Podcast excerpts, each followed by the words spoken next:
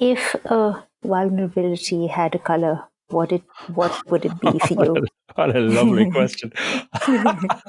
that is beautiful. I have never thought about it like that. You're you're inviting me to be emotionally synesthetic. Um, what Absolutely. color? What color would it have? Um, somewhere between the color of dawn and the color of dusk. I believe everybody has a story, and Dhaani has been all about these stories coming from opinions, personal experiences, life lessons, and so much more. And somewhere along the lines, we find ourselves being part of these stories or they being part of us in nooks and crannies, in crumbs, in echoes, and reflections. Our guest today is Pádraig Ó Tuama, a poet, a theologian, and an extremely engaging public speaker. Pádraig's work is lyrical, pragmatic, and extremely vulnerable.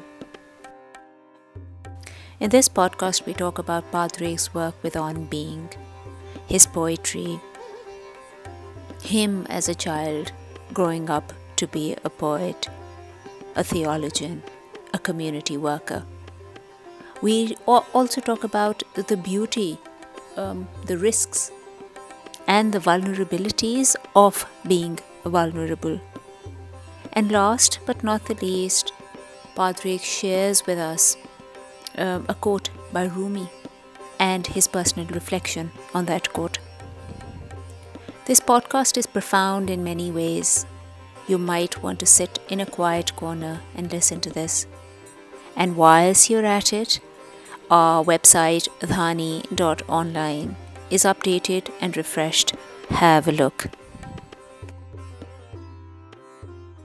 Pádraig, what an honor and delight for me. Thank you so much. Thank you, Sadia. It's lovely to be with you. You know, I uh, heard of uh, you on a podcast uh, at On Being, and then I was going through your website, and uh, one of um, um, a, a, feedback, a testimonial was which said deeply moving and thought provoking poetry, which invites readers to let the sacred reach into them, touching their vulnerability and opening their hearts. So when I read that, I I was floored because that's ah. all that requires um, me to sort of uh, um, look out for you and uh, and then very generously you reached out and here we are talking so um, diving right in uh, who's Pádraig? Why poetry? What's uh, this this on being project that you're doing? Um, well, so I'm Irish. I'm from County Cork, and I live in the north on the border between County Fermanagh and Donegal in Ireland. Um, I am in my mid 40s and I trained in theology and conflict, and I've been um, fascinated by poetry ever since I was a child. The Irish school curriculum is filled with learning poetry in two languages, Irish and English. And so poetry was always a part of my life. Um, mm-hmm. And I've always loved radio as well, right from the word. like when I was younger, I you know, around those times in the 80s when those kind of little almost credit card sized tiny FM radios came out that you could plug bad earphones into. Um, my dad gave me one and I used to stay up late at night listening to the radio on headphones. Um, I used to love scrolling through AM and finding any kind of radio station, um, sometimes in different languages. Um, I just loved somehow the, the being you know, in bed in darkness, listening to the sound of um, radio coming from somewhere else, especially back in the 80s when, you know, the reception wasn't great.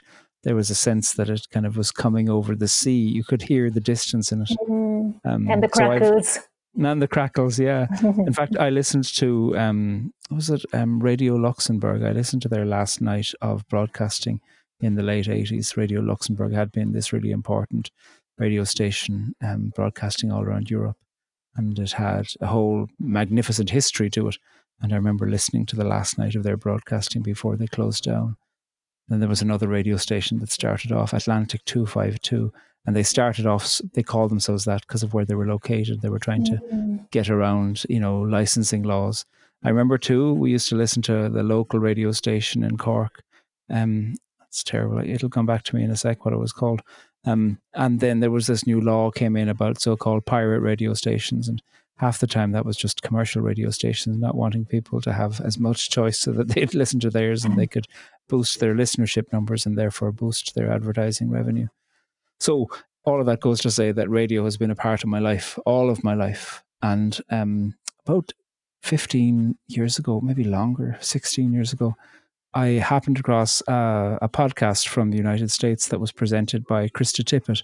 And, you know, I, I gathered from reading about her that she had worked in diplomacy um, and in Berlin with the American government and that she had studied in theology as well and worked for a period of time as a chaplain as part of those studies and was very interested in people's stories and was doing these long form interviews 50 55 minutes interviewing a poet or a theologian or an activist um, generous deeply researched not looking for controversial points of disagreement and shouting at each other but with deep appreciation going into difficult conversations sometimes and I thought, who is this person on the radio? And I haven't missed an episode ever since.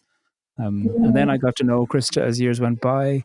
Um, my work in community relations in the north of Ireland, looking at conflict and the legacy of conflict, was of interest to her and her colleagues as they began to think about the social impact of their radio program. Um, and so I led a few retreats with them. And then a few years ago, Krista asked, would I ever be interested in collaborating with them on a new poetry podcast that they were wanting to put together. They didn't have any shape or a name at that stage. And I said, Of course I would. I'd be delighted. And um, so myself and Krista and um, Liliana Maria Percy Ruiz, we um, put together this idea, and each person contributed um, different ideas to what it would look like. And it's ended up as this poetry podcast called Poetry Unbound, where we take a single poem, we read it, I, I offer a reflection on it and then read it again. It's as simple as that, about 12 minutes long. And um, we do about 40 poems a year, 45 poems a year, um, Mondays and Fridays during the two seasons. And it's meditative. The idea is to meet a poem with the story of your life. And it's for people who want to know more about entering into poetry, but using a poem kind of as a meditation. You know, you're absolutely right. Because when I heard um, uh, your one of your reflections, it, uh, I mean, it had the rhythm to it, and it had mm. it had the lyrical sort of flow to it. But what I felt was that it was sort of painfully and sort of achingly raw. Mm. I am interested in poetry that can be vulnerable about itself. Um, I suppose I'm interested in poetry that opens up the world through the story of the poem through some piece of sadness or joy or celebration or lament um, in the poem, and where the poet isn't in a driving seat of pure control, but nonetheless, but is rather in a an opening up of the heart, their own or whoever is speaking in the poem, some piece of history, some hope that they have, some moment that changed them, some unexpected encounter, some piece of a story of the impact of colonization. All of these things are of profound interest. Some poems are religious as well. They take the material from a person's religious background, but offer that up in a way that isn't just for the adherents of that religion, but rather open it up in terms of the story of what it means to be a person. Other poems are about, you know, self forgiveness or the story of being in your own body and awkwardness about being in your body. All of these things, I think, um, have a wide curiosity from people who are listening and unfortunately, sometimes I think that the education around poetry can mean that folks can feel like, oh, you need to have loads of degrees in literature and mythology before you can appreciate a poem. And I don't think that's true. And so we offer, I hope, narrative hospitality to people who want to enjoy the story of a poem and feel like the poem is um, interesting to them and that the poem is interested in the listener as well. So true. So, so when you said that we really don't need that sort of a academic uh, past or some sort of a, a degree, what do you really need to understand poetry? Well, I think there's a few things that can help when it comes to a poem, and time is one of them. I don't think you can skim read a poem. Mm, um, if there's a poet that you like or whose work you find intriguing, finding a volume of their poems and reading through it. Sometimes it can help to know a little bit about that poet and maybe the time that they wrote it. Often the book might have a little bit about that in it. Um, and I just think that what what's needed is is time um, to read a few poems at a time, five six minutes, not to rush through. But also, it's time to listen to yourself as well. Because often I think a legacy of education can be that people think, oh, because I don't understand one reference, therefore I'll not understand anything. And the mm-hmm. invitation is to think the poem is um, interested in you as you're interested in it. And so, can it be possible for um, a person to read a poem and to see a reference on line two to maybe some piece of mythology and go, oh, I don't get that, let me keep on reading it. And to listen to yourself as you listen to the poem and to see a line to go, oh, that really moves me. And then it might be at some point, if there's a literary reference, you might find that out later on, but nonetheless, you've already had your own relationship with the poem. There's a famous poem of Yeats that I've known since I was, I don't know, eight or nine. And it's a poem that makes reference to the Irish Revolution. But at the age of eight or nine, I didn't know what that was about really. but mm. I loved the music of it. And I, will recite it for you if it's okay, because I've known this since I was a child.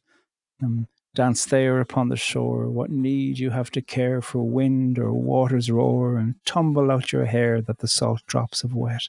Being young, you have not known the fool's triumph, nor yet love lost as soon as one, nor all the sheaves to bind. What need you have to dread the monstrous crying of the wind? It's beautiful. In fact, I left out a line, nor the best labourer dead, but there's so much, um, there's so much music in it, and I just loved the rhythm of it. Um, being young, you have not known the fool's triumph, nor yet love lost as soon as won, and tumble out your hair that the salt drops have wet that gorgeous line. You can see hair tumbling out, filled with the Absolutely. salt drops. Yeah. Um, and I don't know. I didn't know what that was about. I just liked the sound of it, and that was okay when I was eight. It's perfectly fine. And you know what? I'm 45 now. It would be okay now if I also didn't understand the reference to it, but I mm. I appreciated the music to it. So there's all mm. kinds of ways to go into a poem, and it's not like you understand need to understand everything about a poem in order to appreciate it, because the poet doesn't either. I mean, I've had people read some of my poems and say to me, Oh, look at that. Look at what you did there. That's so clever. And I think, I don't know who did that, but it wasn't me. so um, art often knows itself and art reveals us back to ourselves as artists. And so the idea that full knowledge and full comprehensibility is the only way into a poem, I think, or a piece of art, I think that's limited. What we're looking for in art is a conversation between the piece of art and whoever's appreciating it and that conversation can go in all kinds of ways. Mm. Um, when you were when you were just talking, and and again, there has to be a certain sensitivity, as you said, where one of your sensory organs sort of tunes into, right? It could be the enunciation, it could be the rhythm, it could be hmm. the music.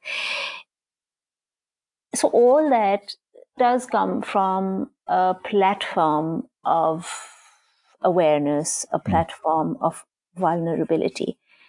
My question here is why is vulnerability such sort of thought of as a is thought of as a task hmm. which is sort of difficult which comes after aches or it's achy or it's hmm. painful and it's sort of a breakthrough why hmm. Why? I wonder. I mean, there's this idea, I suppose, that we can get through life without vulnerability, or that vulnerability costs us. Certainly, vulnerability can be abused if you're not speaking with somebody who's going to treat your vulnerability with sensitivity. Vulnerability is a risk. And I don't think we ever get to the stage where vulnerability isn't going to be a risk. How can we pay attention to um, that constant tuning of that muscle of vulnerability in us. Um, in many places, not in all, but in many places, vulnerability will be rewarded with a more earnest conversation, something that goes to the heart. And that can happen in workplaces, that can happen um, in broadcasting, that can happen in writing. Um, I, I, would like for it to happen in politics, but um, the last number of years have not given us much evidence of that. But we do see it in other corners. You can think of some of the things that happened in the 1990s, um, like you know the free elections in South Africa, the Good Friday Agreement in Ireland, different things that happened there in the midst of a very difficult decade of the 1990s. There were some ways within which collaboration and vulnerability and coming together were being platformed in public in a way where we were honoring that kind of leadership. That seems to be often turned away now. But yet, I look to Jacinda Ardern in New Zealand and the way within which her putting forward of a way of leadership that is um, countering of a certain bolshy kind of masculinist approach. Her, her approach to leadership is filled with power and strength and inclusion and curiosity and collaboration. And I think that that is a vulnerability to not play an old game of, of domineering power. So I, mm-hmm. I think vulnerability might save us, but it will always come with a risk because there will always be somebody who will wish to exploit that. And the question is, is in the face of that reality that there will always be the exploiters, what nonetheless will we do? Do we give them the power to say, well, because vulnerability can be exploited, therefore I won't use it? Or do we try to build some kind of broad consensus that would seek to silence those who would wish to dominate vulnerability and rather would seek to elevate the practice of it in public? Absolutely right. So, um, you, you're, you're absolutely right. But but is this risk sort of mandatory if you are to understand the work of nature, the work of the universe, uh, your own awareness? Um, yeah, I think it is. And by mandatory, I don't think that you have to broadcast it, but I do think that internally we're all going to have to face questions of vulnerability um, mm. that can happen through all kind of media, you know, whether whether because of an illness or whether because a global pandemic or whether because things change and your job that you thought would be your job won't be anymore, or a relationship ends, or you find yourself feeling alone. Um, all of these things um, demand uh, a disposition of vulnerability internally to pay attention to the ways within which we can feel battered by a life. And that isn't to say that our privacies need to be made public, no, mm-hmm. but that even if only in a private conversation, I do think it is going to be mandatory to have some way of talking about that to yourself and maybe some others too um, in private. Um, that I, I I can't imagine a life being a life without that invitation, and it's a complicated invitation. But we know so much about what it's like when we have to face up to the impact of sadness or the impact of prejudice and the impact of our own limitations too, and to try to find a way to live through that. I, I don't see that we can ever fantasize about a life of certitude that has so much power and dominance that it would be separate from those things. There will always be things that will arrest our attention and say that the control we fantasize about having is not a control that we, that is full. Nailed it. You nailed it. so i mean from experience and i from from looking around myself i can say that uh, this this muscle of ours of, of, vulnerability is sort of bruised and battered a lot more than it is appreciated. Mm. So, how do you recover from a bruised, battered? Hmm. Um, well, hopefully with friends, you know, where you can talk that somebody was a bit of a bastard to you, and that people will go, "Yeah, they were being a bastard to you," you know, um, rather than becoming cynical. Because I think sometimes the invitation is to think, "Well, let me protect myself from all of that by being hard nosed and cynical." But I think ultimately we are we are wounding ourselves if if in all aspects of our life we have to be hard nosed and cynical. I do understand that you don't want to be vulnerable or don't feel safe in being vulnerable in many places, but I would hope that each person would have some friend, some artistic practice, some spiritual practice, some um, spouse or um, somebody in their family with whom they can talk about um, what it's like to live from the heart and what it's like to be understood and what it's like to have yourself being understood. And people too who can say difficult things for you to hear, but that are calling you to the heart and asking you to not be so cynical in public. I, think those are the kind of practices that we can pay attention to. Um, I do yoga. I did gymnastics as a child, so I'm very flexible Um, and I didn't do too much exercise really in my 30s. And so now in my 40s, I'm trying to come back to it. And um, when I do the heart opening poses in yoga, um, I'm so moved by how literally opening in your body the space of your chest, you know, in a bridge pose or cobra pose or wheel pose, any of these poses, um, sometimes I can feel the vulnerability of opening that up. And that's just either by myself um, or in a yoga studio where I know nobody's going to abuse um, the vulnerability of the body opening your chest um, mm. in that space. But nonetheless, there's the invitation to myself to do that. At times, I found it too much. Um, I went through a grief earlier on this year. A friend died. In fact, a few friends died this year. And I oh, found dear. the heart opening poses really demanding. And that was okay because mm. sometimes I thought, well, maybe today isn't a day when I can do that. You know, it's not about pushing through and achieving it because it's not a competition it is about saying, oh, today I can feel that my body wants to shelter itself. Um, and so I think, I suppose what I'm trying to say is that practices are, of conversation with people are very important, but I also think embodied practices um, are phenomenally important. Taking a walk or doing some exercise or doing some yoga, whatever it is that does it for the person, finding a way that your body too can be in conversation with yourself as you think about what vulnerability looks like. Beautiful. If a vulnerability had a color, what it what would it be for you? what a lovely question. that is beautiful. I have never thought about it like that. You're you're inviting me to be emotionally synesthetic. Um, what Absolutely. color? What color would it have? Um, somewhere between the color of dawn and the color of dusk. Yeah, I think that's what I'd think. Some, Sometimes those colors are they mirror each other, but yet you can always tell the quality of light when the day is starting and the quality of light when the day is ending. And I love both of those turning points. So I think that's what I would think the color of vulnerability would but be. But you know what? This has to be. Uh, this can be. This can vary depending on where you are geographically. That's true. Yeah.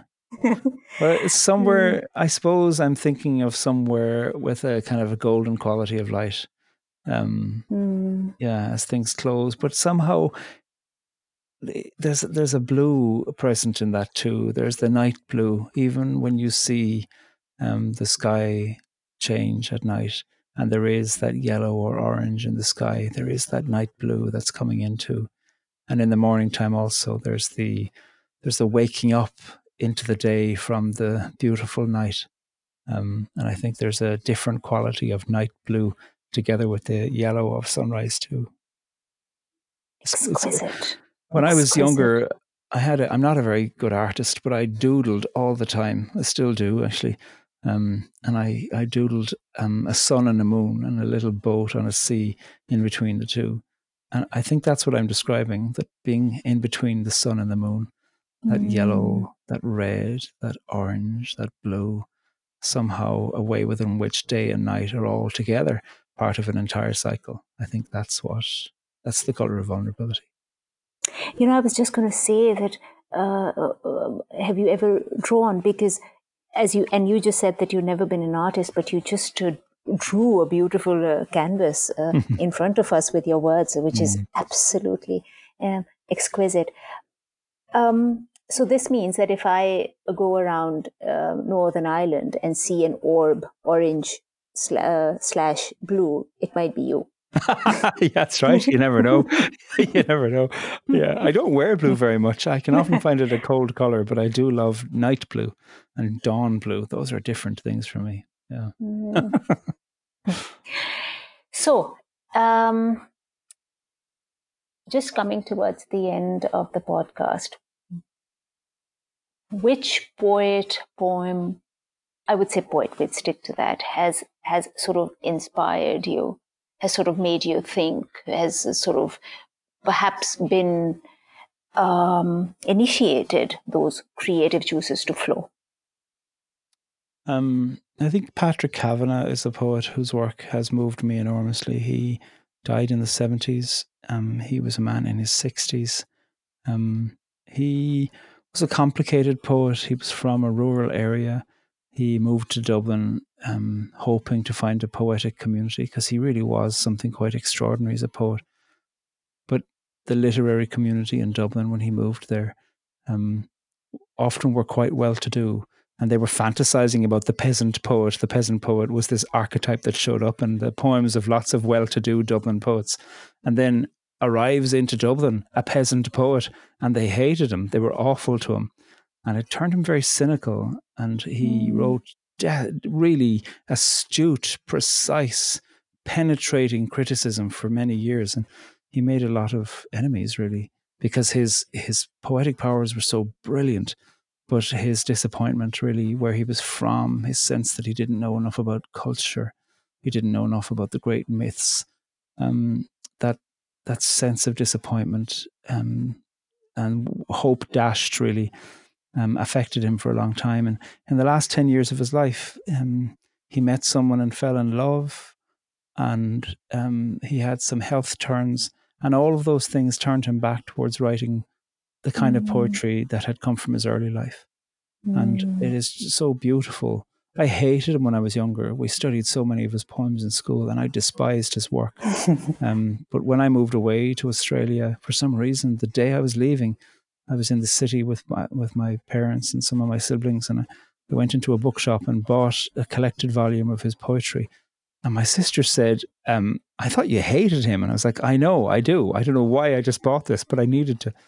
And somehow, reading him when I was away, I was caught up in his yearning for something um, his sense of being torn, and yet his capacity to see beauty in places that he thought made him seem backward or rural, and the way that he turned all of that around to say, This is exactly the place where, as he says, God will be found. And he's not speaking about God within the confines of Catholic religion, he's speaking about God within the confines of the extraordinary power of creativity that you'll find mm. this in a in a humble place where nobody important ever looked. Mm. Oh, beautiful. Can I make a request? Yeah. Uh, you know, much has been written about uh, uh, the mystic Rumi, and um, and he originally wrote in in Farsi slash Persian, and so it's been translated. Would you be able to share a reflection with us of, yeah. and, you know, I don't know, a quote, a poem, anything? Yeah, I've got a quote. I mean, I was introduced to Rumi's work by an interview that Krista Tippett, who started off the studio and project where I work, um, did with um, Fatemeh Keshavarz. And Fatemeh has translated some Rumi's work.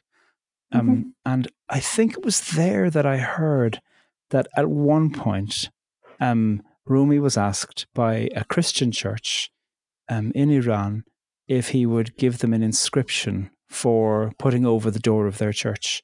And Rumi mm-hmm, was mm-hmm. Muslim, a teacher of Sharia law. And some contemporary translations of Rumi seem to strip away all of his uh, Islamic identity and his yes, um, yes. adherence and his devotion, as well as his recognition and his um, devotion to Sharia law. And I think that's a great injustice um, to an entire people, as well as to Rumi and his work. And so Rumi, as a Muslim teacher of Sharia law, offered this piece of writing for the inscription over the over the door of a Christian church. He says, "Where Jesus is, the great-hearted gather. We are a door that's never locked." And I think about that so often to think, how is it that we across the world, when somebody who doesn't come from a tradition that we share asks us for a kindness, that something can be said where you elevate the kindness of the other without trying to dominate or subjugate or colonize it. And often I think the, tw- the translations of Rumi have actually done the very thing that he isn't doing.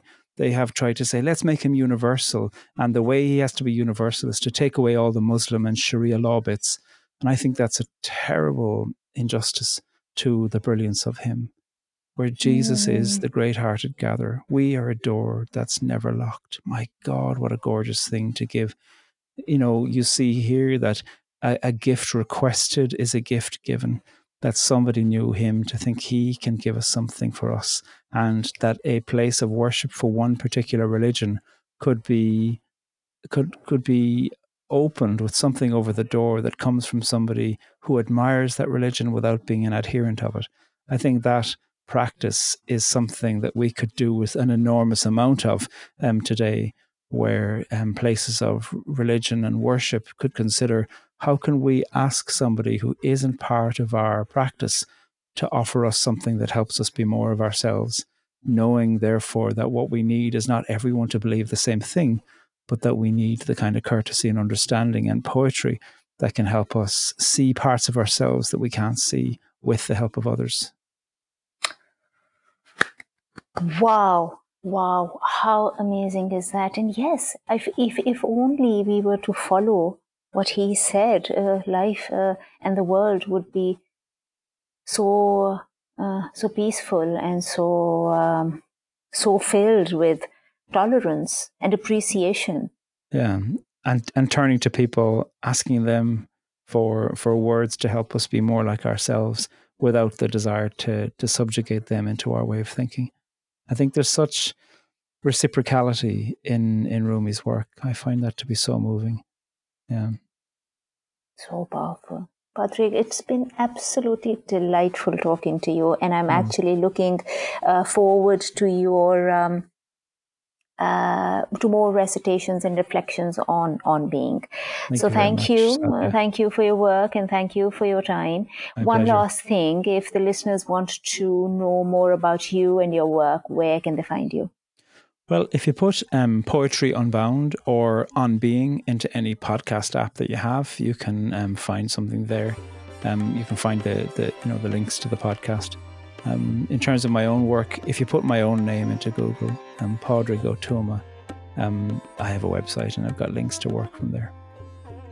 Brilliant, brilliant. Thank you, sir. Thank you very, very much. My pleasure. My pleasure. Thank you.